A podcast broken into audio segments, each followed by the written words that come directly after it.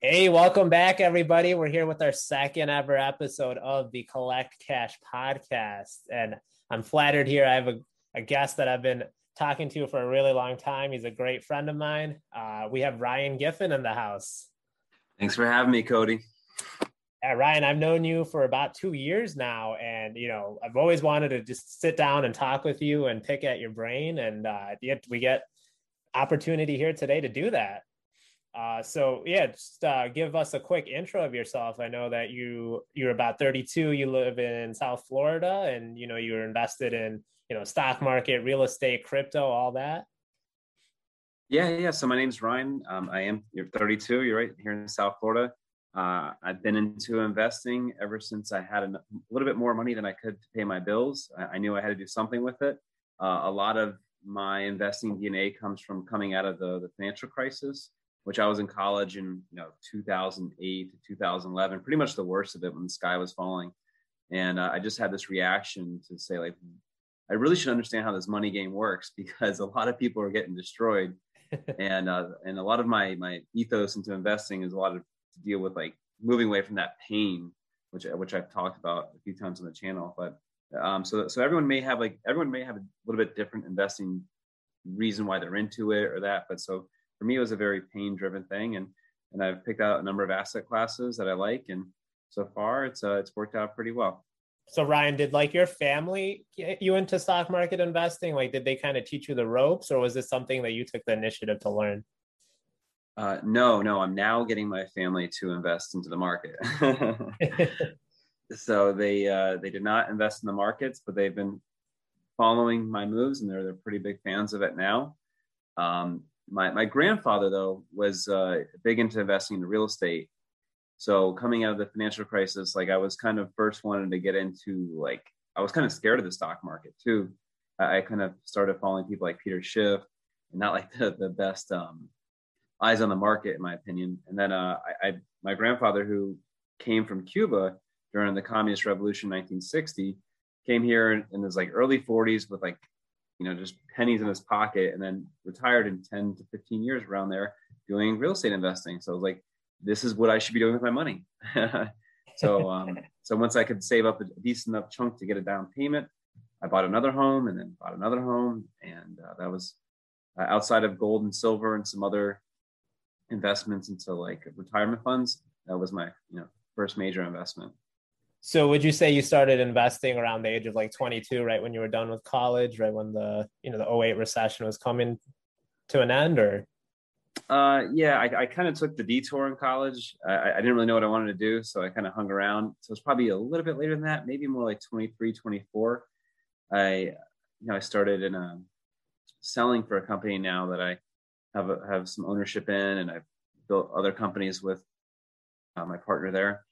And when we rolled out a way for employees to invest into the 401k with a match, I mean, that sounded like a no-brainer. And still, there's employees in the company that do not take advantage of free money, which it's insane to me. But are you? Do you ever, like, actually have conversations with those people about, like, why they're not, getting that full match, or is that kind of go against what you can do as an employer? I evangelize everyone into investing. It's very hard to sit around with me and not end up talking about investing. I feel like I can be kind of exhausting, or, I kind of want to find other things to really be passionate about. But, once you get that investing bug in you, and you have such a strong goal for financial freedom, which is essentially what it's all about for me, it lives inside of me every day. Yeah, I've seen your portfolio just continue to go up and up over these past couple of years. So I know you, I think at one point you used to have Robinhood, and now you're on Webull. And can you talk about some of what your best and worst stock investments were? I'm unfortunately pretty still a lot into Robinhood. And a lot of that was because I wanted to be on it for probably a lot of the reasons you were on it. One, it has a great user interface, and it's very beginner friendly. So when I was kind of beginning, it was very useful. And then also having a channel, it attracted the people that'd be interested in my channel, newer investors. And also, the Robinhood portfolio, last year when everything bottomed, you know, I was putting like everything I really could, even though like my business was down, I wasn't making any money, but like whatever I could put over there, you know, and I got like $5,000 extra into Ethereum at like $161. And that's turned into $120,000 now in that account. Oh my gosh. So I can't even, and with Bitcoin Cash, so I bought like, yeah, I put a lot more in that recently. But like, so just that portfolio that today hit $325,000 in just that account. Wow. I also have, it's insane, the amount of returns. It's appreciated by over $225,000 since I started it. You were just dominating the market, Ryan, giving us that knowledge. So, but to answer your question, Ethereum has definitely been my best returned asset. Mm-hmm. Tesla, I definitely did very well on. I was in that crowd before, you know, when people still kind of hated it, you know. Right. Everybody on CNBC, but now these days, everybody on CNBC claims that they were with them since day one. And now the stock is gonna go sideways for 5 years probably. Yeah. And that's so those two are kind of my best. And I learned a lot about investing into like the emotions, really in the first crypto run. You know, I made a lot of mistakes, and a lot of people took that away and like they abandoned the asset after like it pumped up and then went down. And that to me, it was like, wow, like I can't wait till the next cycle. Like when it was over and I had to wait all those years to be able to get into cryptos like that. So while crypto was probably in my learning curve, was my worst investment, but by far now it's, and also I have a Voyager portfolio that's done extremely well, where you can buy some smaller projects. I use Merrill Edge and Fidelity as well. Okay, so you're just like all over the place on different brokerages, and you'd like to try them out. Well, there's different ones that serve different things. Yeah. So like Merrill Edge, I use my tax sheltered accounts, my IRAs, all that. And I just buy ETFs in them. And then Fidelity, I'll probably end up moving a lot of funds over there mm-hmm. after this crypto bull cycle, because I'm kind of stuck in my crypto and Robinhood, because you don't really own it and you have to sell it to realize the gains. Right. And I don't want to do that until, you know, I have a thesis of the market going, you know, probably 7-8 trillion at the top. And we may jump into reasons why the crypto market is pretty easy to understand what it's going to do. Mm-hmm. It just does the same thing over and over again every 4 years. But I have my entry strategy and I have my exit strategy. So, but I'll use more Fidelity. I own some OTC stocks over there that are harder to get on other platforms. So that's useful for that. But that's the reason I use those portfolios. My Webull one, I only really used to, they had that really attractive sign-up bonus for YouTube. Right. One of my videos went like viral, got like somewhat viral for me. I got like 20,000 views. I was making like $600-$700 a month from people just watching this tutorial on how to get free stocks. Wow. Hey, it pays for itself right there. Yeah. And Ryan, what did you say that your worst investment ever was? It was crypto. I got so frustrated with, you know, investing into like commodities and things were poor investments. And, you know, I eventually took the red pill on crypto. I was like, this makes sense. And even though I'm buying at these ridiculously high prices, I'm willing to ride the wave for many years. But what I actually ended up doing, I ended up losing so much money where I sold it for the loss and tax sheltered, you know, took the loss, and I waited the amount of time and I bought back at like the bottom, and then it's worked out pretty well. So I got a tax break, and then, so that's been my worst investment was crypto, and my best investment in crypto. Yeah, I guess for most investors, when they even just hear cryptocurrency, they're really just thinking about like Bitcoin and now Ethereum. And I'm sure that you're involved in like several different cryptocurrencies other than those two, maybe mainstream ones. I try to keep it tight. Yeah. I think even with you could probably relate, when your portfolio gets too big, it becomes a little bit more difficult to manage unless you have specific strategies for certain things. Mm-hmm. But I own probably about 7 or 8 coins, and so I mean that sounds like a lot, but some people own 20. I mean, there's over 8,000 coins out there to pick from. So, but I'm sticking with coins, but mainly of those 7 or 8, like 90% are in 3 of them. Of the capital. Yeah. And then the other ones are 10% spread into some smaller plays just to mess around with. And Dogecoin is the largest holding, right? Man, I can't get into that, and I sound so wrong because I have been talking against it for so long, and but you know, it's so fascinating that people are not investing in anything, or their first crypto they pick is a meme coin, and it just really, and they think they're investors, and and they get mad at you when you like, I tell people, like, I'm so happy you made money with it. You should take some of those profits and put it into something like, you know, blue chip, you know? You know how I know, like, anybody's literally getting into it, Ryan, is that, you know, the people that, like, I went to high school with that aren't doing much with their lives, they're the ones that they never talk about any, like, investing related stuff on like Facebook or social media. But lately they've just been typing like Dogecoin to $1, you know, exclamation mark. And I'm like, wow, when these guys are talking about it, that's how you know to sell. But Cody, it's actually like a $70 billion asset now. It's crazy. It's worth more than Ford and Twitter combined. Like really, you know, like great companies. You know, it's insane what humans can do in terms of, I can't wrap my head around it. I know Elon Musk has a lot to do with it, and he's just having fun with it in terms of joking. And he goes on. Did you watch the SNL with him on there? I saw a few clips of it. Yeah, his like opening, and so obviously it was buy the rumors, sell the news with SNL, right? Yeah. The thing was pumping up to like 75 cents, and then he says that joke about how it's a hustle, and then it goes all the way down to 45 cents. And people are literally tweeting at him like, I lost everything because of you. So like, yeah. okay. It's like, no. That's why we put every disclaimer in every video we make. This is right. Not investing. Do your own research, because if you really think he's going to go out there on SNL, a joke show, and right. Then say how he's like converted all his assets to it, and now Tesla only accepts Dogecoin. Like, right. Man, like, it just really makes me down on humanity. It's funny because like they could have just put that money in like an index fund or something and gotten great returns over, you know, the bulk of their life, but they got to get that get rich scheme in there. Have you seen, Ryan, Andre Geek? He did like an interview with a person who made over $1 million with Dogecoin. He basically was not an investor, I think, prior to that. And like overnight he became a millionaire. Now he's on a couple different, you know, financial channels.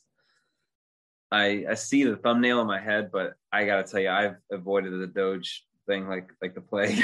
Yeah, I think the big takeaway there was that like he was with Andre and he was with Graham. I think he made $1 million and then he doubled that to like $2 million the next day, and then Andre and Graham were like, "Dude, you just gotta sell this. Like you've already like won the system here. You've like hit the lottery. Just sell it, move on with life. You can buy a Tesla."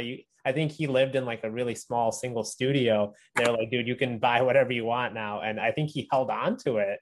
And I don't know, he's probably lost some money now. I don't know if he sold it, but I don't know. I guess it's kind of that emotion thing you were talking about. When you've made so much money, you kind of get greedy. You're like, okay, now that I made $2 million, can I make $3 million? Like rather than just pull it out, take your profits. Yeah, I have friends that have both their crypto portfolios are, you know, really good returns. They had more money than me going into it, but they're both sitting about, you know, 2.5 to 3 million in crypto.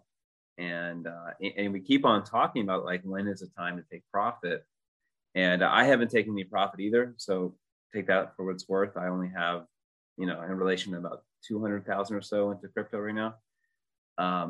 But, you know, but I turned like 30,000 into that. So it's still like an amazing return within like a year and a half. And, but like there's really, but like you have to have a reason to believe and strong conviction it's going to go much higher, not take any profit yet, and understand the risk versus reward. And Dogecoin, I don't understand the upside is like someone really has to do something with it to give it utility. And I'm not sure, I know you recently bought into crypto too, and how you value these assets and justify their market caps. Whether it's $1 trillion Bitcoin or $350 billion Ethereum, like there has to be a thesis to say this deserves this much market share. Right. And for me, that's very difficult to do with Doge at 70 billion.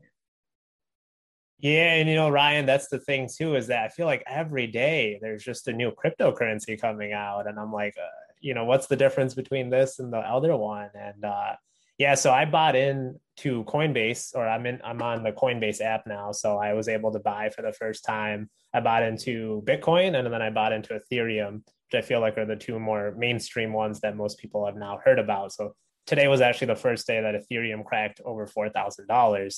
So do you think it's going to kind of ride that same trend as Bitcoin? Absolutely. And it has a couple of large events coming up for it, and probably a lot of the price is getting caked into there.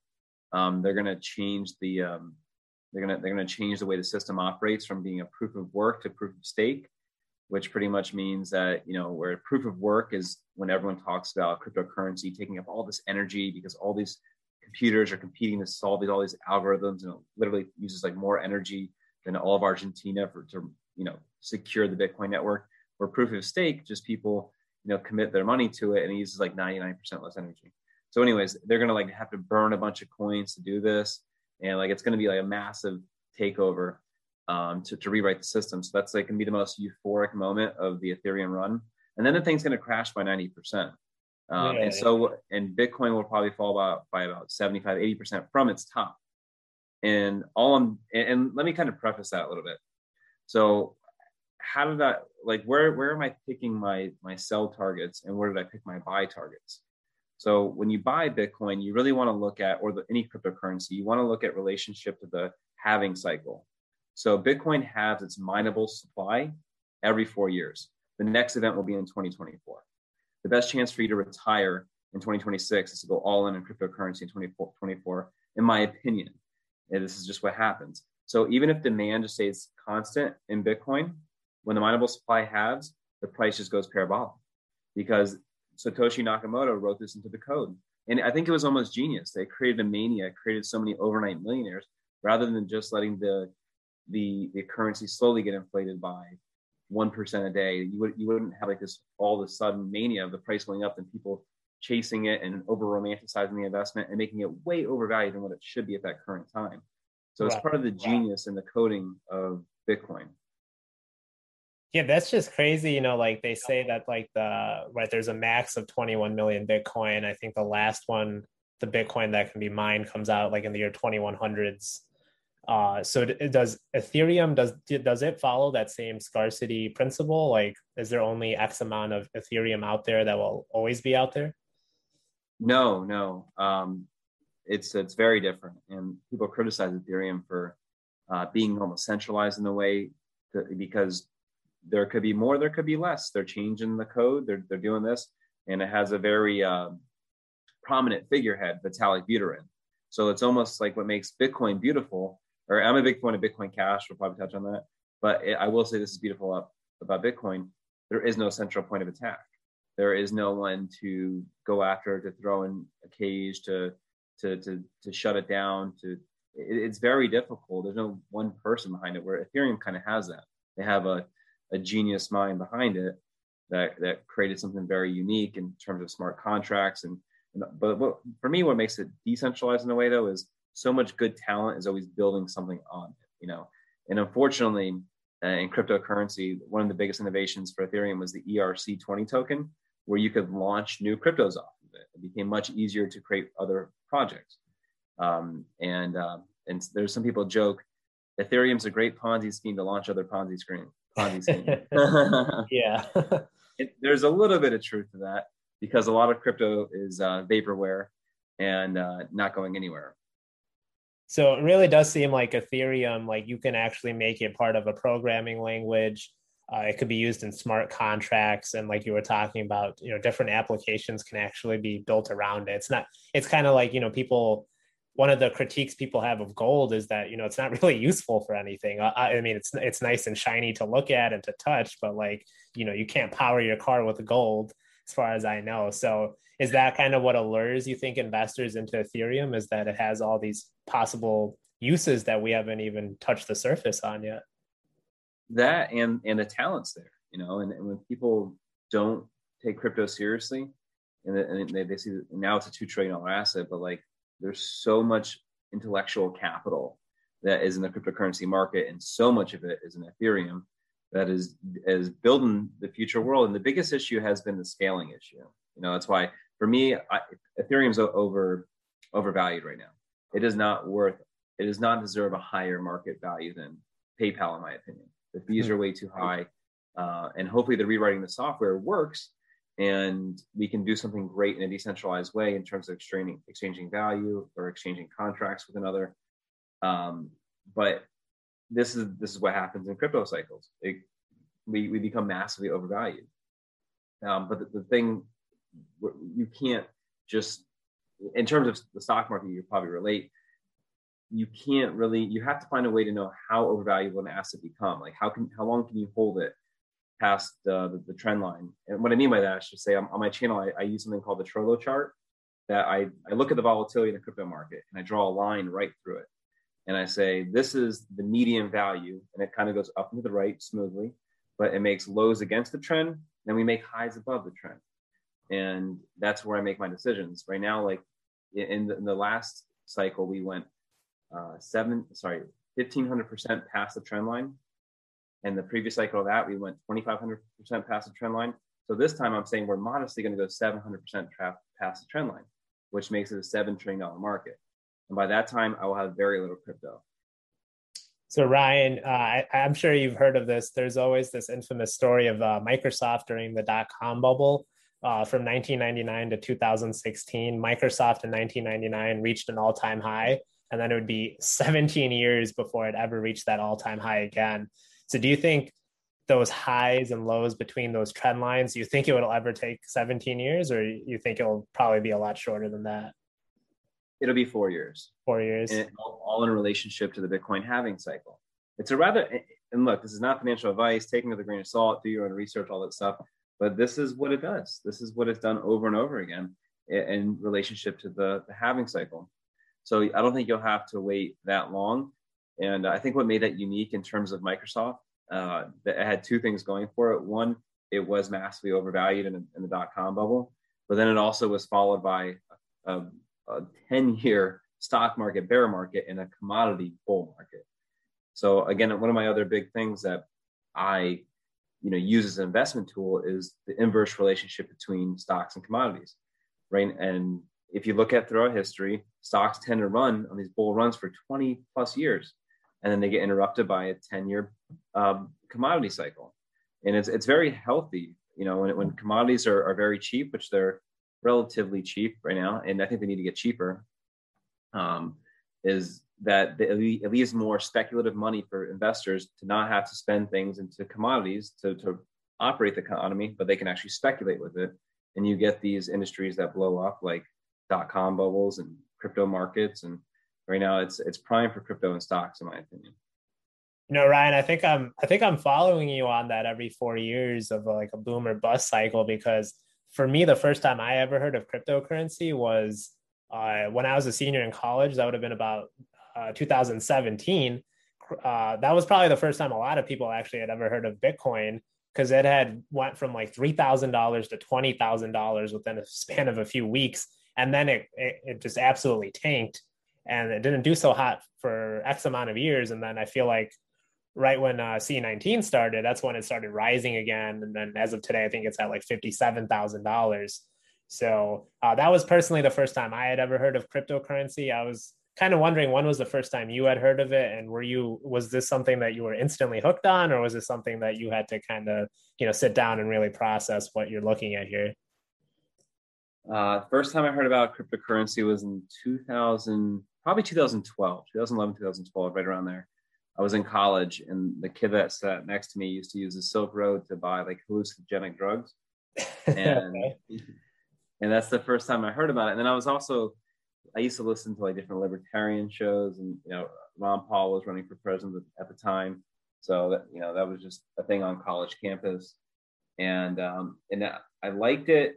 Didn't really understand how to buy it at the time. It wasn't as easy as now. There wasn't these big brokerages, like early investors literally had to call someone up and wire some money and get this key address. Like the whole infrastructure wasn't quite ready. And me as a young kid, not really knowing to invest, I not having much money to invest, I wasn't that interested. But then in 2013, when the bull market happened, when it went from like nothing to 1,000, again, following that 4-year trend, 2013, 2017, 2021, next one will be 2025. And it's all in relationship to when Bitcoin halves. So Bitcoin halved last year, it's my level supply, and then it ran. But I heard about it then, and I unfortunately did not gather up the courage to really buy it until, I think the first crypto I did buy was Ethereum in sometime in early 2017. I listened to Peter Schiff for years because I liked his economic mind and just the overall economy. Like, he wrote a great book called How an Economy Grows and Why It Crashes. It's a fantastic book. It really explains the economic system in a very organic, primal, simple way. And it really helped me understand the world. But he is still not interested in investing in crypto, even though he's watched it go from nothing to 60,000. I'm not sure if you're familiar with Peter Schiff, but he's like the loudest person against it and like trolls people on Twitter about it. You know, Peter? Yeah, I used to watch his videos when he would like be interviewing people in New York during that like Occupy Wall Street protest. I've seen a few of his interviews. I think right now he lives in like Puerto Rico to avoid paying like certain taxes. Yeah. Puerto Rico's great. You don't have to pay any any capital gains tax, and only a 4% corporate tax. And it's like beautiful weather year round, I assume. I haven't been, but I'm thinking about it. So Peter's not the only one that's been a bear about crypto. So if you remember, I think right before C19 happened, I put out a video. It's still up on my channel, and it was talking about why I thought Bitcoin was basically a pyramid scheme, Ponzi scheme.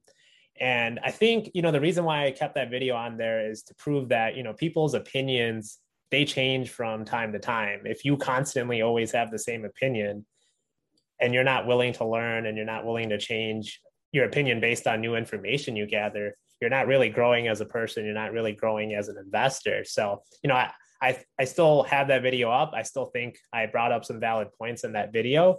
But one of the bigger points that I talked about in that video that I no longer feel is valid anymore, and this is a big reason why people don't like cryptocurrency, is they thought basically that the US government at any time could say, hey, cryptocurrency is illegal now, price of Bitcoin falls to zero. Now, the reason why I think that will no longer happen is because, you know, there's three countries, right? Russia, China, United States. If the United States bans cryptocurrency, Russia and China are going to be like, hey, come on over here, investors. We'll allow cryptocurrency, bring your money into our countries. So do you feel the same way? And I'm sure you have other reasons to why the US government probably is not going to be banning cryptocurrency. Yeah, I made a whole video about that. And definitely part of that's a big part of it. And the United States has been relatively friendly towards it. And what I talked about earlier, there's a lot of intellectual capital in this industry. So if you want to push out all these really smart people that are going to build some of the innovative things that are going to operate the economy in the future, you don't want to kick those people out. You know, the United States is so powerful because we almost do brain drain on other nations. We take their best talent. So like anyone in the Caribbean or South America, anyone that wants a better life and give their best to this economy, we're very attractive to that. And we pull in the most talented people. And we have places like Silicon Valley that bloom the tech revolution, and absolutely. So that would be uncompetitive on the global scale, and could hinder your hegemonic power in the world for sure. Yeah, definitely. And then also, like, if you want to shut it down, like, it's also a very big task, and you have to cooperate with all these countries, because what keeps Bitcoin or in these proof of work concepts going is that you have miners all over the world running a node. So it's just an open software. And as long as there's one computer keeping it open, then you can't shut it down. There's over 10,000 nodes on the Bitcoin network. So and they're all over the world. So you're going to go to 10,000 places and shut them all down. Another one's going to pop up here. It's nearly impossible. I mean, it's kind of like the same argument against, like, okay, let's ban drugs, let's ban guns, right? There's just so much of it going around. You're never really going to ban all that. I feel like, you know. Yeah, I use that as an analogy. It's like, and even like during the 1930s, they made owning gold illegal. Like they really did that, but some people still owned it. But except for the Federal Reserve, right? Yeah, there was the Gold Compensation Act of 1933 by Roosevelt, and gold was not actually legal to own until after they delinked the dollar from gold, because the reason they wanted to take everyone's gold was to get rid of the free market in it. And this way you could almost have a gold standard, but lie about it. So they said 1 ounce of gold is worth $25 and they price fixed it. So there was no market. The market wasn't pricing it. It was just the government said this. Then after they delinked the dollar from gold, it went from $25 all the way up to $800 in just like a couple of years because how badly they mispriced it by price fixing it. Yeah, that's another part about crypto that I really like is that it's, you know, it's decentralized finance. So it's removing that power that governments have had for so long. And, you know, we talk about all the corruption that happens here in the United States of America. You know, think about other countries that are going through like massive inflation. You have, you know, Venezuela today where currency is basically useless.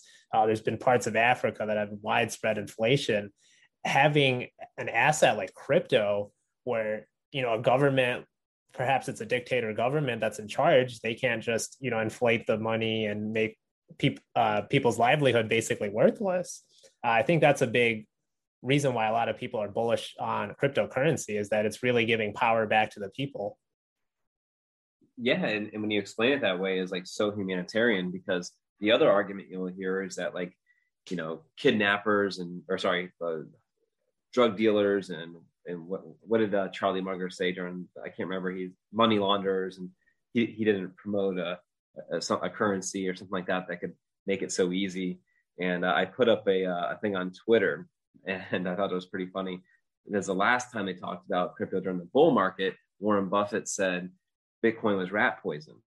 And there's this funny meme going around the internet now where it says Bitcoin is rat poison, Warren Buffett. And then below it has pictures of rats with all bank logos on it. Yeah, that he owns. And I just commented like, yeah, Bitcoin is rat poison, but the rats are the banks that Warren Buffett owns. Right. Yeah. Buffett loves those big banks, but yeah. And you know what, I think what else you added in that post was you pointed out that Berkshire Hathaway has actually trailed the market for like the last 20 years, which a lot of people, they never mentioned that part about Berkshire Hathaway. And I like Buffett. I think he's done a lot of good, and you know, I can pick out those 20 years where he's underperformed, and you can really say it's because he's really not paid attention to tech, and tech has just dominated for 20 years. Right. And but since 1960, he's crushed the market. So he definitely deserves his respect, but he also, anyone you should be able to criticize. And an asset class that I like so much, I don't like hate Buffett per se, but you don't want to just blindly follow everyone, you know? Right. Yeah. You know, even like he owns such a substantial part of Apple, but he got into Amazon really late. I don't think he ever got into Google. Like, yeah, like you said, he missed out on a lot of these tech companies, and yeah, he really is in love with the banks. And, you know, another investor that's getting a lot of flack right now because her fund isn't doing that hot after a, you know, super hot 2020 is Cathie Wood. You know, my ARK shares are down pretty heavy right now. And a lot of people, it's amazing, you know, do you just go into the comment sections? People are like, you know, we hate you, Cathie, like you stole our money. Like, oh my God. That's what I just don't understand. You know, I have maybe, I think ARK makes up about like 2 to 3% of my portfolio. So even if Cathie does great next year, you know, or great or bad next year, it's not going to impact my portfolio that much. But I think some people, they're just like, hey, let's give all my money to Cathie, let her do whatever she wants. And I'm only expecting good things to happen. And now we're in here in 2021, spring of 2021, ARK is actually trailing the market. I think they actually have a negative return, even though the market is up like 7%. So what are your thoughts on Cathie? And obviously she had a great 2020, but you got to back it up now, 2021. So I think people should look at her as a legendary investor, because I think she is. And they should go look at another legendary investor, Peter Lynch and the Magellan Fund. So I'll tell a quick story here. Peter Lynch returned 39% annually for, I think it was a good maybe 15-year run of the Magellan Fund. He got that return. But guess what? His investors only made about 7-8%, because most people are bad investors. When they saw him underperforming, they pulled out. And when they saw him doing really well, they bought. And if everyone just realized like investing is just the inverse of that, that today's winners are not going to be necessarily tomorrow's winners, and today's losers could be tomorrow's winners. So I think most people are just bad investors. I actually today, in my retirement fund, I bought some ARK. I think it's going to go down to about in the 80s. I could see that happening. I see some resistance in the low 90s, and again at 83. I'm just waiting to acquire more. It depends on what your investing horizon is, and how, like in my Robinhood portfolio, I have over a 205% return, in 1 year. So I'm asking myself, how can I get anywhere near these good kind of returns next year? It's not by chasing what's hot right now. It's about finding, what is not loved, what is overlooked. So I'm even going into SPACs right now because they're getting so beat up. And ARK, I want to see it go lower. So I think if people think there's these people in the comment section, I doubt have anywhere than the amount of intellectual capacity of Cathie Wood. She's very intelligent. You know what also surprises me too, and this could be the hot and cold cycles of the market, is that, in January, sentiment toward Cathie Wood was probably at all-time high. Everybody loved her. But, 4 months later, now all of a sudden Cathie is a total idiot and people hate her. If you think about it, not much has really changed in 4 months, right? Their largest holding is still Tesla. Tesla is still a great company, right? Just the market just doesn't love it as much as it did a few months ago. Companies, they don't drastically change in just 4 months. And, stock prices in the short term, they don't make sense. But in the long run, they will eventually start to show their true value. So, Cathie and ARK might be down today, but it also, if you average even the 2 years, right? So I'm not sure what ARK's return last year was. Let's say it was 80% or something, and it's 0% this year. If you take the average of those 2 years, that's still 40%, which is, that destroys the market returns. So I think it was a little ludicrous that people would think that Cathie and ARK would be able to keep up that staggering pace of being in the top 1% in total ETF returns every single year. That's just, not even the greatest investors can do that. Yeah. Again, you have to, I don't expect her to become completely contrarian in her fund to chase every year and for some reason dump all of her, what innovative investments and then going into consumer non-cyclical because that would do better now. I don't see Cathie dumping Tesla from Procter & Gamble. It's just not going to happen. She's playing a 5-year trend, 10-year trend, if you will.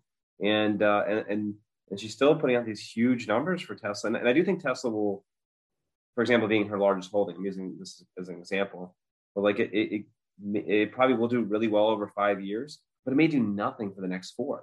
It has so much future price into it that needs to, the market will price it. But eventually you have to ask yourself, what is the future going to look like? And is Tesla a large player in that? And I'm just using that as an example because she has a lot of different holdings. But yeah, I think people just need to look at investing and try to, when you're euphoric, probably take, especially in growth investing, I know you do a lot of dividend investing and you've been getting more into growth, but it's good to shave a little off the top when things just run a little silly. Yeah. And then put those into something else that is either really hated or something that is a little bit more stable, like a dividend growth company. In my opinion, just doing this for a little while. And growth investing is just a different animal. You're not going to get the large swings up if you're not going to get the large swings down. The market doesn't work that way. Volatility is where the opportunity is. Oh, I mean, people say that you can't get rich off dividend stocks, and that's so far from the truth. I bought into Honeywell. Me and you both own Applied Materials. Those stocks have just been tearing up the market. Disney, even I know they recently stopped paying a dividend, but Disney's been doing really great this past year. There's a lot of these blue chip companies. People always think you need to reinvent the wheel. You can get great results with these large blue chip companies that also pay dividends. It's best of both worlds, in my opinion. Absolutely. It's funny. I mentioned, I bought Procter & Gamble for the first time today. Really? I just feel like it's a little bit down from where it peaked in the pandemic, and I've always wanted to get it. And I really want to build out a nice dividend portfolio. And I feel like that's just a staple for any great dividend portfolio. It's really hard to go to Walmart and not see a Procter & Gamble product, like even if it doesn't explicitly say it, like if you look on the fine print, it'll have the little PG logo. But yeah, I think if you look at the market and you look at how many tools it gives you, and just try to be a little contrarian with it, and I think it can treat you very well, and I think you can make lots of money. And that's why it's hard to be around me and not talk about investing, because it's just so exciting. So Ryan, what was the inspiration for you to start your channel? A few things.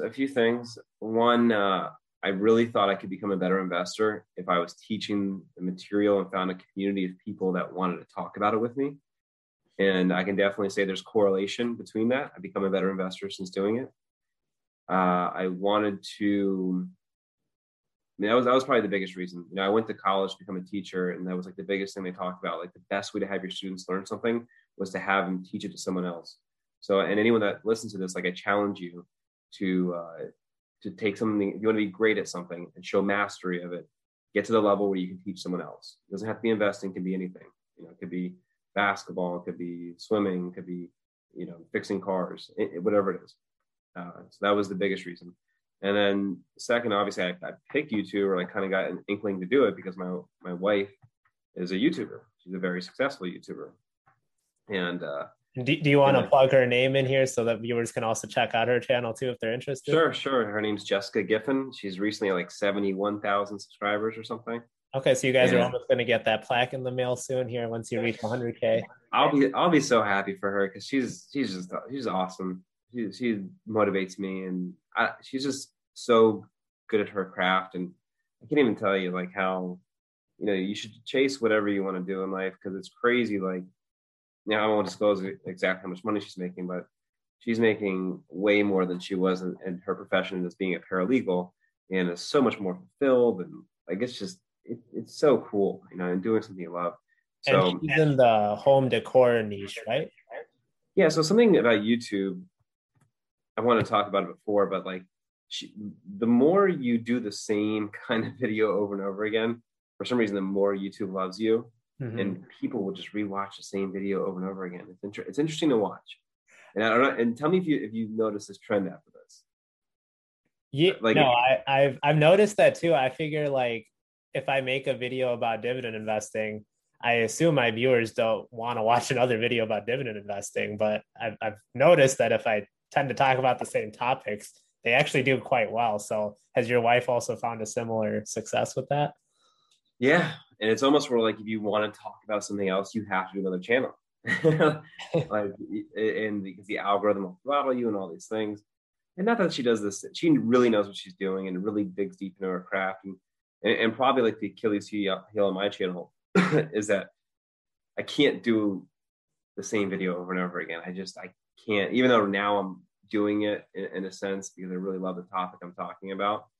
But it won't always be this, so she's really niched down into decor, and you just try to make a different mark on kind of redecorating. And actually we're talking about buying our next house a lot. And because of her decorating the house is such a big thing. So if we just decorated another house, that's really cool. There's actually a castle for sale by me. Castle.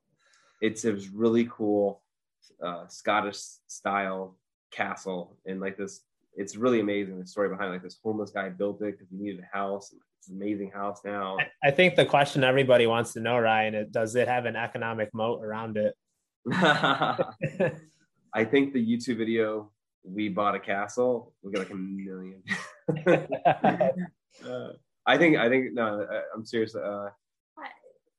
It might, right now I'm not in buying the housing market. Housing's just expensive right now. Yeah, and I have to execute the crypto market right now. It needs, and because I'm actually not sitting on a bunch of cash right now either, because I put my chips out there for this play, and but I am being forward thinking. I'm thinking about I will be buying some real estate in the next year, and then also I want to really plan for the the Bitcoin 2024 halving, make that a really big move, because I really feel like I could retire by 2026 by having lots of capital to make on that move.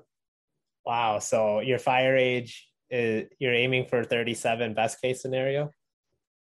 I think we all can retire that. Anyone. And like you can, it's so abundantly clear after just staring at this market for 4 or 5 years now, like this is the move. And, you know, and a lot of that comes from me having to take profits from this market cycle and really looking at the trend line when we bought up against it, when people think, crypto's probably not going to work out. Go all in at that time. And not when I say all in, I'm always a bit diversified, but like I've noticed for myself, if I'm when my higher conviction plays, if I over allocate, that seems to be the best move. Yeah. And there's an old Peter Lynch quote, you know, talk about diversifying. It can also equal diversification was the word that he used. But don't get me wrong, like it comes with its dangers, and you really have to be calculated and you have to accept that you could be wrong and have to deal with that.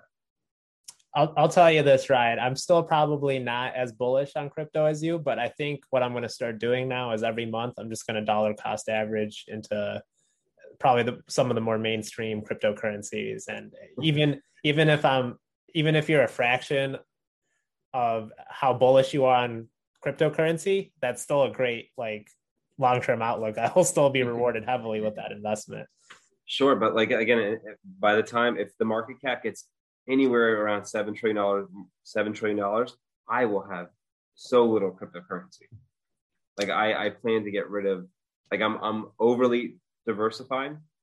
Like I have in terms of, well, sometimes I made a video talking about it once, like the Kelly criterion, but like, you have to understand, like crypto's going to go up, and a coin like Ethereum, it'll drop by at least 80% from where it tops. So let's say if it goes to 7,000, like it's probably going to go back under 1,000. Okay. And it's going to go there for like 3 years, and then it's going to go to like 40,000. Oh, I see. So you're not necessarily trying to like buy and hold. You're trying to get in and out. Is that what you're kind of trying to do? Yeah, because it's going to be extremely painful. Yeah. I went through 2018, and I saw, and also I watched 2013. And it's going to be so painful on the way down for people that are throwing money at it, because you're right now buying the dip always works. Yeah, it always works. But eventually, buying the dip works until it doesn't. And then what's going to start doing is it's going to top, and then it's going to fall 30%. Then it's going to go 15. Like, oh, there's another dip. Where's the next one coming? Then it's going to fall further, and then it's going to be a falling knife, and it's going to be very painful. And that's why I don't think crypto right now, in the terms of the infancy of the market, it's so immature in the way it moves. Mm-hmm. You really have to have a really long-term outlook. But for me, it's like, how could I turn down? I can't watch. Let's say if the market goes, I could have near like $500,000 in crypto. Like I can't watch that go back down to 50,000. That'd be way too painful for me. Yeah, because if you don't mind sharing, like what's kind of your percent breakdown between like crypto, stocks, and real estate right now?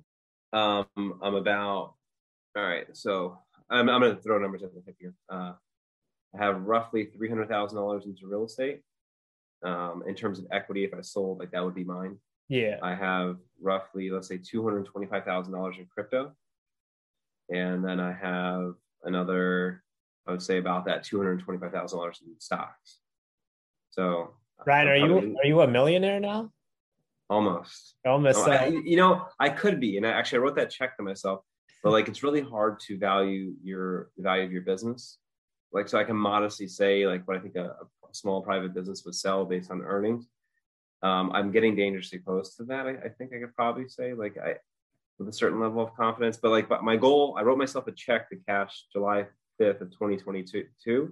I wrote this when my net worth was under 100,000, and I said in 5 years I'll be a millionaire. And I don't want to jinx myself, but like some days it gets like it almost becomes real.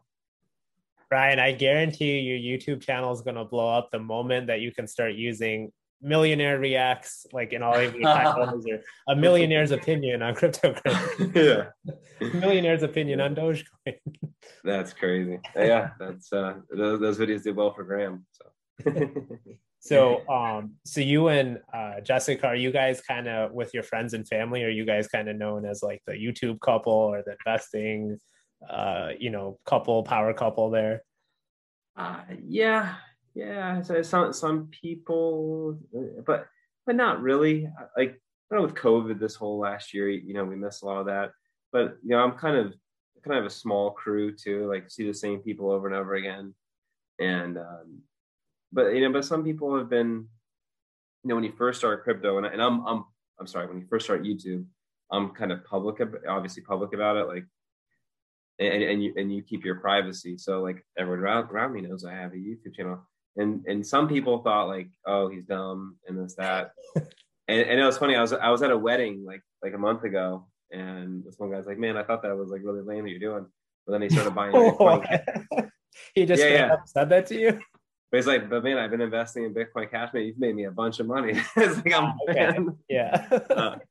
But no, you know, most people, in terms of business, though, it's actually created a lot of friendship and, like, you know, more respect in terms of, you know, like, I may have some knowledge of value that we can, you know, especially in like the entrepreneur world, you know, the idea of, I think everyone wants to make more money, but, you know, it's given me a platform to build different kinds of friendships or conversations with people that I used to maybe look up to more, that had like large businesses that, you know, like called me like lows of the pandemic, like asking my opinions on things, you know, so that was a pretty cool dynamic.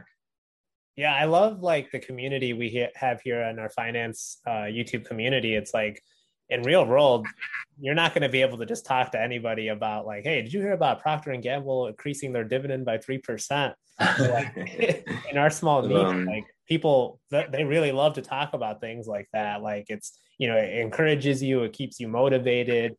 And, you know, it's just awesome to reach different financial milestones and, you know, whatever freedom that brings to each individual person. It's just great. That's what I love about this YouTube community. Same here, man. And, you know, it's funny you talk about that, like so much of the investing sentiment for the last year has gone into like the EV hype, the SPAC hype, and now the crypto hype. And I remember before that, like when PPCE started getting big, like the market wasn't as crazy in nature as it is now. And people just really respected the dividend niche a little bit more. And those days will come back. And I really try to preach it to a lot of these people that like a lot of investors, or these people that most people I deal with, they want like the big ride up. And I just think that's dangerous, like especially if you have a lot of capital too. Like I've befriended a lot of people in my neighborhood, you know, like, you know, have more money than me, and people that got big inheritances, like, you know, money that they didn't necessarily work for too. And those people I'm not as close with. Like some of the guys that have some, you know, businesses they've done well with, I've really befriended, and they've done some really cool stuff. And I'm really talking them into like, dude, you got like this, you know, like millions here. Like this could be the X amount in dividends a year with like a modest 4% yield. And like, and it's, you know, when, and it's weird, like there was this chat going on, and I was saying if you had $5 million and at a 4% yield, you can make $200,000 a year. And one of the guys was trying to tell me like, that's not enough money. I'm like, bro, I could live on $30,000 a year in a bungalow in a tree, like, and be happy. Like money doesn't necessarily make me happy. The idea of being free is what drives me. Yeah. And I'm not sure if we actually talked about what your full-time career, like, I know you do more entrepreneurial stuff, right? With you're still doing the ice guys and providing like, ice to different like restaurants and. You always talk about ICE. So ICE is a division that we grew. Okay. So we have three different brands that we provide services to hospitality. So like what's becoming the mothership is the equipment dealership. So we are a restaurant equipment dealership. You want a restaurant, Cody, you come to us, we'll design it, we'll put it in a CAD, we'll do the food mechanical, you know, all the equipment mechanical. So you can give it to your contractor, you can build you a beautiful restaurant, we'll sell you all the equipment to go in. Now, when you do that and you get this big equipment bill, you like it for like $200,000, you're going to try to economize this. Can I get a used piece here? Can I finance some money here? Can I rent this from you? Yada, yada. So that they build it down to, you know, you know, make a smaller investment in terms of something's going to depreciate a lot too. So, so one thing is we rent the dishwasher and sell all the chemicals. And so they wash their dishes. They use a lot of soap and clean the restaurant, and they buy every week. It's great. Yeah, it's a recurring revenue, right? Right now, as we're speaking, dish machine doors are closing, and we'll be back next week to bring more chemicals. It's a great business. And but in return, if their machine breaks, we send out a technician and on Friday night when they're packed, and we fix their machine. And they're happy. And then the other thing that people don't like to buy, and they can get very expensive, especially you have like a big restaurant and you want like a lavish ice bar business. You want to have big rocks. You want to have nugget cubes. You want to have flakes for your oysters, all this. You get in the ice world that can turn into something. But, you know, people, there's a big company out there we compete with, but they want to rent that too. And it's taken a lot of cash to build it out. Now the revenue's gotten, you know, pretty good, but like, you know, the break even on the ice machine's like 18 months, if you will. So we're taking a lot of those profits from selling equipment, and we're buying the ice machines and building more monthly cash flow. Yeah. So we have these different cash flow revenue, you know, areas. And, you know, between that, we run a nice little business. Oh, Ryan, that's crazy. You know, like up until you mentioned that, I never really even thought about like the infrastructure like that. Like if you think about it, every, you know, restaurant needs something like what you just described, but people usually don't even think about that, yet it's a very profitable business or industry, as you mentioned. It just kind of reminds me about, you know, I just made a video about Domino's Pizza, and a lot of people, like, they just overlook Domino's because, okay, yes, it's a pizza business. And people are shocked to learn that Domino's Pizza is on par with Amazon in total returns in the stock market since they IPO'd in 2004.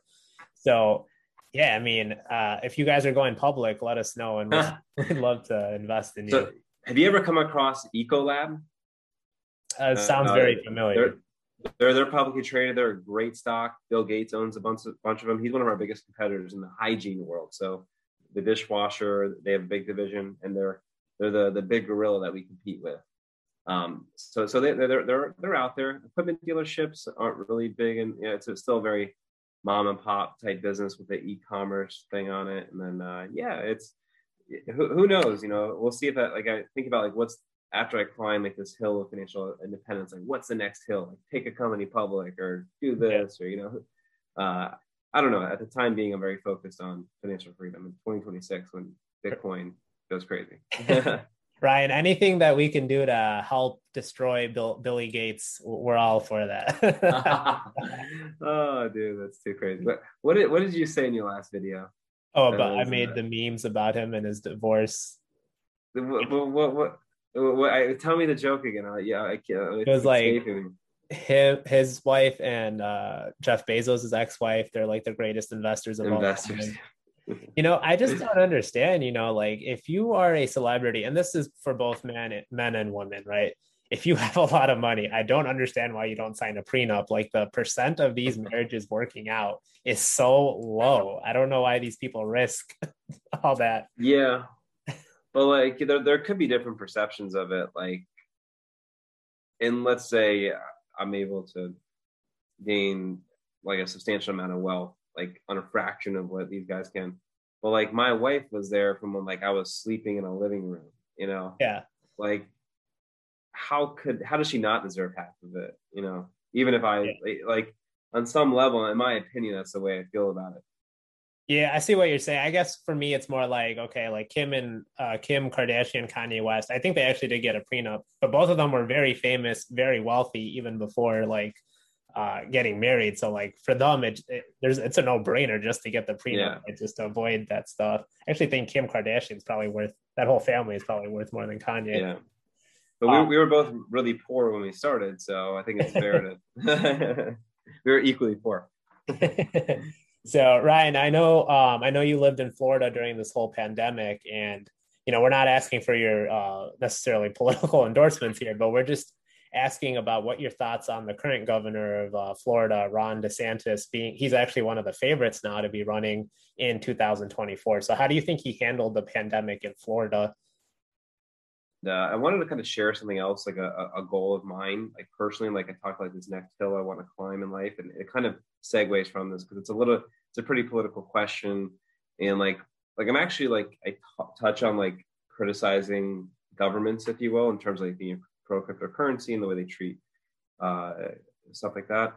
And so while, you know, I'm very grateful that like he didn't like bankrupt my business, because like I had to watch my revenue drop 90 something percent from one week to the next and go a while without any income, and, you know, have to come home and look at my kids every day and figure out like, how am I, you know, like how bad is this going to get? And like, these people all rely on me, like, you know, very stressful thing. So the fact that like he was able to realize us as human beings being able to do things that our free individuals want to do, I think was a very low bar for like a politician to recognize someone's freedoms.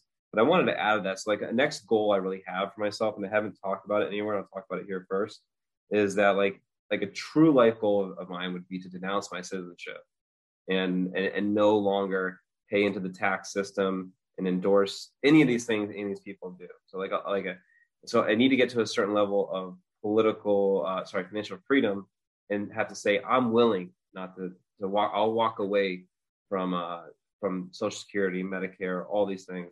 I will be sufficient enough for myself. And there's actually movements in the crypto space to buy plots of land from governments that have like, you know, in countries that don't have, you know, things there, actually build new societies on, and that are not based on coercion and messing with money supply and allowing people to operate in a voluntaristic way. So it's like a true life goal of mine. So while he's a little bit better on some things than a lot of these other ones that were really bad on these things, it doesn't quite get me fired up in terms of just moving away from the political system entirely.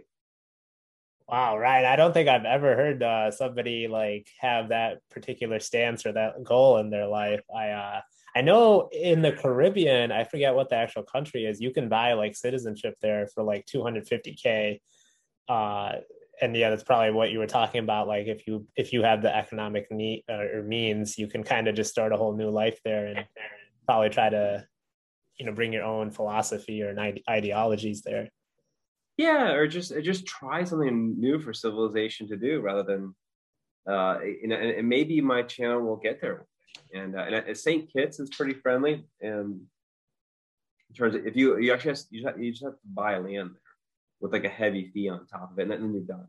And there's no more taxes after that, and you're not endorsing a lot of the things that governments do, and you know, and you can maybe build out societies that really work on cryptocurrency and you know, like I talked a little bit in one video about being anti-war, not wanting to feel the war machine, and a lot of things that using dollars and paying taxes, you know, do that. Maybe I don't like, you know, or even if I did like it, why should I take someone else's money that may not like it either? You know, like why do I have the right to do that? Yeah, I think if most Americans knew what our taxpayer money was actually going to, if he is willing to pay taxes. But no, that's I love the unique perspective you bring, Ryan. And yeah, you know, definitely, you know, these past couple of years, you know, I've always been, you know, trying to chase your shadow, and you know, you always inspire me to, you know, keep working hard in life. And you know, from the outside, you know, it seems like everything's going great for you, but you know, obviously everything that, you know, we always portray here on YouTube and stuff isn't always, you know, how it is day to day, right? Like, and like you mentioned earlier, like, yeah, I think financially we probably don't have many problems there, but like other aspects of life, you know, money isn't going to solve those issues. So, so yeah, like you said, you're still kind of going through that, you know, in the government, and that's going to be something. Look, it doesn't haunt me in a way, in a sense. Like, but it's, and I may not achieve this goal, but like one of the big reasons to want a fire is to have the ability to do something like that. And I've talked to some other people about it that would be interested in it, but the older people get, they're like, wow, like how much like Social Security money am I willing to give up? Like how much Medicare, like you're pulled so deep into this. It's like, you know, like it's a very tough decision to make. And maybe I don't do it, you know, but that's something that it doesn't necessarily. I'm so grateful for so many things, and like this would be like a cool frontier where I want to just like lead by example and show people like we can do things different. Like I think it's almost from like the human perspective, like the next step in evolution, showing that we can operate in voluntary ways and not you know, and again, I don't want to get too deep into all like the specific reasons, but there's, I really would like to see peaceful human cooperation in a voluntary way. And I think that would bring out the best in humanity. In my opinion, that could be wrong. And look, we get one life, and we can chase our crazy dreams and try to do interesting things, and maybe fail, maybe do well. Who knows? Hey, you know, people, when I say that I want to retire by 40, they look at me like I'm crazy. So extremely grateful for like every, you know, I'm not saying what I said there to complain per se, but like, I'm so grateful. I just feel like there's opportunities in life to leave your mark on it and chase other frontiers. That's what I'm saying. Like, and I think it's like the most actually American thing to do would be to denounce your citizenship, because that's how we founded our country. We denounced our citizenship from Great Britain. So I think it's a very American thing to do. It's actually gotten so popular. It used to be free to do, but now it costs almost $5,000 per person to denounce. Because if they can't find enough ways to tax you, they will find a way. I just hope I can pay them in cryptocurrency. I mean, I guess the only reason why I would be somewhat reluctant to do that is obviously like, you know, there's just so many people on this planet that would like just give anything to be in America, right? And then, sure. And I don't have any kids, but you know, if I did one day have kids, like, you know, and I know my parents, like I'm an immigrant too. Like my parents worked really hard to get here, and you know, I wouldn't want to potentially jeopardize their chances of being able to live in America. But what you're describing is a totally different type of freedom. I guess it just depends on the perspective. Yeah, it's certainly better than most here, and we should be grateful for that. But we shouldn't also just not still try to do better. And like I said, again, this is better than North Korea and Cuba, where my family escaped from. Absolutely. And it's better in so many ways. I just think it's I'm grateful for, like, I've had so many fortunate things happen in my life, growing up with a good family, meeting my wife and having my beautiful children. And it's just like that's something that is like something I never shared before. When I saw that question about DeSantis, that I wanted to at least share that, because like I may actually vote for him, and I never really vote Republican or Democrat, but like, and I would be tempted with him, but a lot of times, and I just can't get jazzed up in the two-party system, I guess, overall. But I am grateful that I was here versus not, and because I, you know, a lot of people went bankrupt, and it was, and I know, and I felt the worst of the worst parts of the shutdown, because we were shut down for a few months. It was very difficult to survive. Yeah, I mean, it'll just be interesting to see what happens. Obviously, you know, I feel like politics, it doesn't have that big of an impact on the stock market. But I mean, it's always hyped up in the media that this is going to, you know, destroy the next generation, or, you know, stuff like that. Yeah. But yeah, we'll see what happens in 2022, 2024. And, you know, whoever runs. Yeah, it's crazy. Obviously, you weren't able to vote in the year 2000, but I'm sure you have memories of the 2000 Florida. the hanging chad. Yeah. That was Florida's how do you guys view Florida when you're not there? All these crazy people down here, I feel like there's always Florida man stories. And yeah, me and my brother, like back when we would always just share Yahoo articles back when they reported like actually funny news. Would like anytime there was a bizarre story, we didn't even have to check. It was always the person was from Florida. It was always like it's insane. But yeah, now I think like, yeah, there's obviously the Florida stories. I just read this one story that like a mom and her she had a student that went to school at this particular high school, and the two of them like rigged some sort of homecoming election, and now they're both facing like felony charges, like 16 years in prison. God. I was like, wow, of course this happened in Florida. Like for rigging a homecoming election? Yeah, because her mom apparently worked at like the school district, and she was able to get into like the school like databases and start changing stuff, which I guess, you know, is highly illegal. 16 years in prison is justice? Yeah, I don't know these laws, man. But yeah, Florida. That's, and then obviously like tourism. Super Bowl seems to be played there every year. Yeah. Football, NASCAR is huge there. I would miss living in Florida. I have really enjoyed it. It's a beautiful state. It's in DeSantis has made it very pro-business. Real estate does really well down here. It's definitely a great place. And you know, like I said, if I were to announce, it still would take a lot of selling to my wife. You know, so I'm not quite there. She's not against the idea, but she has certain livable needs above mine that I need to be happy. No, I'll add that one of my life goals too is also to become a snowbird, because you know these Midwest winters are slowly killing me. So yeah, I'm still looking at like where that place might be. I've heard good things about Florida, about Arizona. Could also do like if you live like 6 months and one day in like Florida, I think you become like a Florida resident and you don't have to pay like the income taxes, at least for part of the year. So it might be something I want to do later. Yeah. On. I don't get like, where does that state income tax go for you guys? Like we still have like municipalities and roads and like it goes straight into the politician's pocket. I mean, that's a good question. I know here we have a huge like pension crisis. So like they give too much guaranteed money to like public officials and people that work for the state. So I think, yeah, pensions are probably outdated nowadays when people are living a lot longer than they did back in the day. Just build yourself enough dividends. But that's what I'm trying to do, man. Like, I feel like the first time I learned about what dividends were, like a huge just light bulb went off in my head. I was like, so if I just start collecting enough of these shares, never have to clock into work again.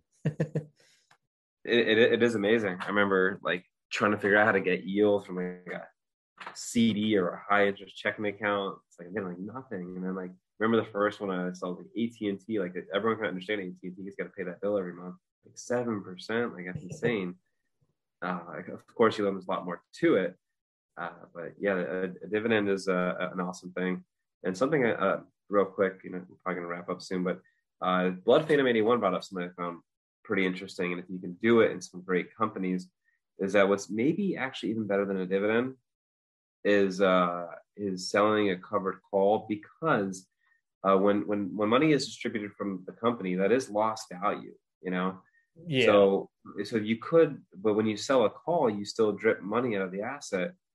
But if it's not paying a dividend, they can still grow it. You know, what do you think about that? They can grow it faster, at least I should say. Yeah, I feel like it's kind of what you're talking about. Is that somewhat similar to the irrelevant dividend theory, or is this like something totally different? No, I'm a big believer in dividends, and I like that. But like my goal now, like in great companies, is very difficult. Right now I'm doing it in like not so good companies, but like with SPACs crashing, like I bought like 100 shares of like Tattooed Chef, Hyliion, IPOE, Palantir, yeah, BFI, Palantir, yeah, and companies that I think like could like you know bump up, but you know, and selling calls on them, and like further, not getting greedy with it, not trying to sell too close to money. Right. But like if you could do that with like Facebook or like Tesla and you know like big companies like that, imagine like Amazon stock splitting and then doing that with Amazon, like that'd be amazing. Yeah, that's definitely an intriguing option. I just know like, you know, there's these companies like Google, Apple Google, that just have so much money on their books, right? Like that's just kind of sitting there. I feel like at some point, like these companies should just reward shareholders and just give even a fraction of it out to investors, but I guess they're just waiting for the next opportunity, and that's how they get so big, you know, Google, Apple. But yeah, no, I mean, Blood Phantom 81. Yeah, I got to have him on the next Collect Cash podcast. He's only a few years older than me. I think he's 1 or 2 years older than me, and his portfolio is at like almost $400,000. So that guy's definitely going to reach fire at like a very young age. That's what's awesome, man, is meeting you guys. And also, like you guys are just so much smarter than I was at your ages. I don't envy it in a way, but I admire it for sure. Like I was so much more lost than you guys are. Yeah, I mean, hey, we learned from the best, like you. And I think I feel like I learned everything I know from YouTube. Like even though I went to college for like a business related degree, it was all from like YouTube. So I don't know. I feel like the finance YouTube niche really didn't start emerging until like 2016 for the most part. Who brought you in? So I think some of the first ones I saw were like Ryan Scribner, some of the early Nate O'Brien. You know, did you know Nate O'Brien's actually even younger than I am? I don't know him. You don't know Nate O'Brien? I feel like I should. I guarantee if you saw his face, because he always has like his face in the thumbnails, he probably has like 500,000 subs. Oh, really? Yeah. I'm going to look him up. Yeah, no, he's pretty big in this. He's kind of like with the Graham Stephans, Financial Education, Jeremy, and, you know, Andre. But yeah, no, I'd say like the first people I saw were like Graham Stephan. I saw his video, like how he became a millionaire at the age of 26 through real estate. So that one kind of got me pretty inspired. Yeah, I used to watch like Ryan Scribner because a lot of his earlier content was like just kind of the basics of investing. So I feel like he's kind of fallen off a little bit, would you say? Yeah, you know, he actually moved to Miami, Florida to avoid those New York taxes. Oh, wow. Yeah, you know, I think he was actually from where I went to college, too, in New York. Yeah, he's from upstate. Yeah. But no, I still watch his content from time to time. It's just on some, it's not necessarily more like tutorial content anymore. It's more like, you know, probably like intermediate. What's trending. Yeah. No, but I mean, it's a great community and lots of different people to learn from here. Anything else you want to talk about, Ryan? Oh, man, I hope I didn't drop too much of a bomb and seem too much like an outlier for certain people. If I do, I don't mean an offense to anyone. I just think people should consider new ideas and challenge perspectives and just, you know, I try to, you know, like bang against the walls of what is conformed. I've always kind of, at least since like high school, like at that early age, like I wanted to find ways to challenge the status quo. And I think that's what makes life interesting to me. And I'm not always right in the way I say and do things, but yeah, I really enjoyed having me on, Cody. And I look forward to continuing, you know, growing our channels and you know, if you ever come down to Florida, you got a place to stay. Maybe we can observe some Florida man crazy stories or something. Yeah, no, that'd be great, Ryan. I really do appreciate you being on here. And yeah, hopefully we'll have you again on here as well. Hopefully it's not just a one-time thing.